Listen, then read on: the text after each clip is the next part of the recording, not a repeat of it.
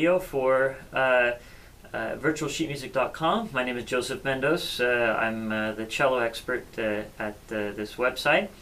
And today I'd like to talk about just basic fingering principles. You know, really how to, how to choose different fingerings um, and what fingerings to choose, which fingers to use for what, um, and just the basic strategies uh, for doing those kinds of things. Um, so this is kind of a difficult subject because it's a very personal one, and uh, I know that there's, a, well, uh, to be honest, there really isn't schools of cello playing anymore. That's kind of gone away. You know, there used to be the, the German school and the French school and the Russian school and all these things, but with uh, um, uh, with as, as international as things have gotten, as, as the world has gotten smaller, uh, these kinds of schools of cello playing have tended to evaporate. Uh, you do sometimes tend to see certain things uh, uh, in bow holds that are more common in, in certain uh, uh, parts of Europe than others, but these are, are, I think, pretty residual at this point. you see a wide variety of different bow grips and, and different fingering approaches, just about as many cellists as, as there are approaches at this point. Um, but however, one of one of the one of the holdovers uh, from particularly the German school, which was really one, I mean, for a long time one of the strongest uh, schools in the world, all throughout uh, uh much of the, the beginning of the 19th century. Um, uh, you know, names like uh, Frederick Grützmacher, um, Bernard Cossmann. Um, well, I mean, there's more Grützmachers. they had a, it was a long line of family of, of cellists. Um, they um, they they definitely influenced uh, um, how we finger things. I think in in many ways more than the French. The French influenced more how we use the bow uh, than anything else.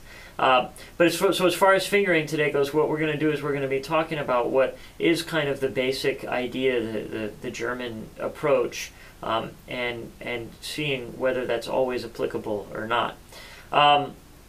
So you can open up a lot of these old German uh, uh, technique books, especially like the Grützmacher books and, and things like that, and and and uh, find a lot of of fingerings uh, called block fingerings, where basically you kind of stay in one position and then you move to the next position, you move to the next position, and unless you need an extension or something like that, or you know, or, or forward extension or something, um, then it doesn't really change. So for example, fingerings that, that would include, that would go between positions don't really show up very often.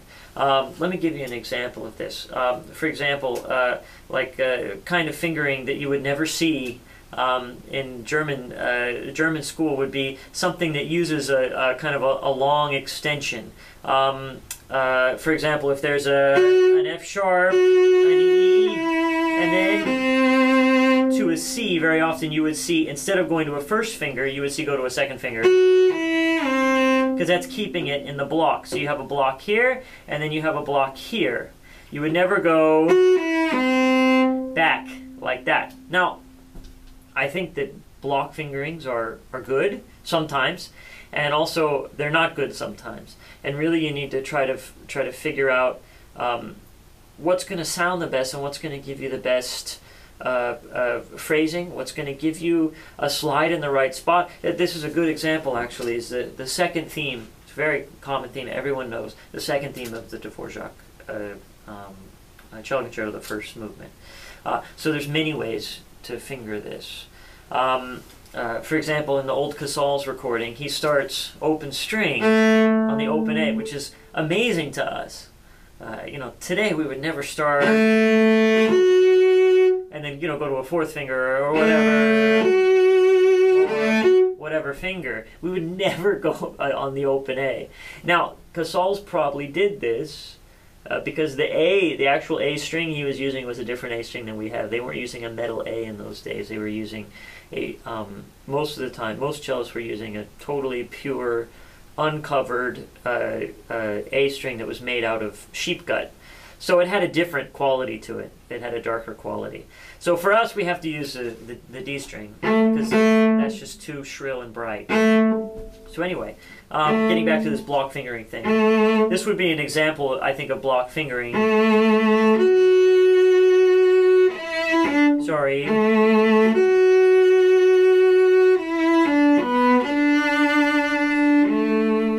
You see where I stayed in the same position. Now this would be an example of not block fingering.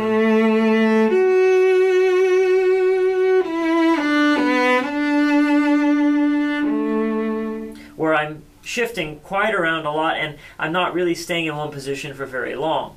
Now I prefer this second way. I don't know which sounded better on video, but I prefer the second way uh, because I think that I can get a better sound even if I'm shifting more. So that's one of my basic fingering principles is that um, it, whatever sounds best, that's what I'm going to do. Um, uh, not necessarily what is going to be uh, the most statistically consistent. You know, uh, for example, th this first fingering, this block one is easy because you just stay in the same position. You don't have to worry about shifting or anything. But you see it's going back and forth between the A string and the D string a lot. So the color is changing quite a bit. So that's a problem, I think. I think it interrupts the flow of the phrase, having all those changes and shifts in color.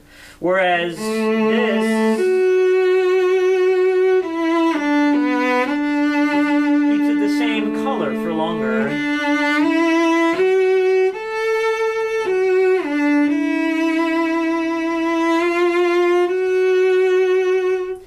I think that that's better actually. Now I know there's a lot of argument about this that that um, you know the easier fingering, uh, which is sometimes these block fingerings, versus the harder fingering, which is uh, usually a more expressive fingering or or, or better for the music. Um, obviously, if there's a fingering that is the easiest one and it sounds the best, then I'm going to use it. I'm not going to not use it just because it's an easy one.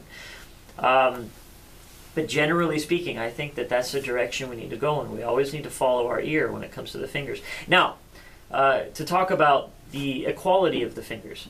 Now, each finger should be able to vibrate and and and you know do all the same things that all the other fingers do equally. They should be able to. Now, for most of us, that's something that we work on. Um, but most of us, in fact, I think almost all of us, don't necessarily achieve that in the at to the level of perfection that we would want. So that means that when we do choose fingerings, we, we tend to favor certain fingers over others. Uh, for most of us, it usually is the second finger. Second finger is the one that sounds the strongest. So you'll see me use second fingers quite a bit um, in concerts or, you know, or uh, I'm, going to start uh, posting some performance videos and things like that um, uh, uh, later on, on uh, my website, actually. I'll be starting to do that hopefully this next year. Um, and you'll see the kinds of fingerings I, I choose. It seem kind of wacky sometimes. Like, why, why would he do that? Well, it's because I'm really just going for the finger that I think is going to give me the best sound. Which sometimes, you know, even a fourth finger might be more comfortable to use in a particular case. Instead, I'll shift to a second finger um, in order for the second finger, you know, to do the job it needs to do better than, than the fourth finger because the second finger is stronger and I can get a better sound on it.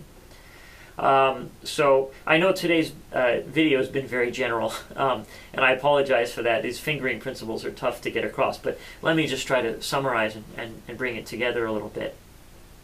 Um, in general, block fingerings, or this kind of German style of, of, of fingerings, um, they're good, uh, but they, they tend to be problematic when it comes to being uh, really expressive. They're very good at making sure that your playing is uh, very much in tune, um, and and uh, uh, things kind of stay well organized. Uh, but to me, this is not necessarily the goal, the overall goal of, of finger of a good fingering. A good fingering is not only to play it in tune, but also to play it expressively and to allow you to slide in certain places the way you want to slide, and allow you to um, really say what you want to say with the piece. So um, I encourage you then to, to really be free with the fingerings that you use. Um, don't don't um, uh, uh, you know just consider something. Oh, I, I could never do that because it breaks some particular rule. Don't do that. Make sure that really the fingering that you're picking is the one that sounds the best for you. Is the one that that um, gives you the most confidence in the passage, makes you feel the best, and makes you feel that you can really say what you want to say. So uh, thanks for watching this video, um, and uh, there'll be, of course, many more coming. Um, I've had uh, some requests uh, for videos on the, the Shostakovich First Concerto. Um, uh, that uh, will be coming sometime in the future. Uh, that's that's a more involved video, and, and I need a little more practice time to get ready for something like that. Um, but definitely, I would love to go through at least the first movement to talk about some of the techniques in that wonderful piece. Um, and uh, uh, whatever other suggestions that any of you have, I know at this point I've covered a lot of the technical approach of, of how I approach the instrument and how I think the, the instrument should be approached. But if there's anything I've forgotten or uh, um, uh, anything you can think of that I haven't hit, I, I would love to talk about it. Uh, so uh, once again, this is Joseph Mendos uh, for virtualsheetmusic.com.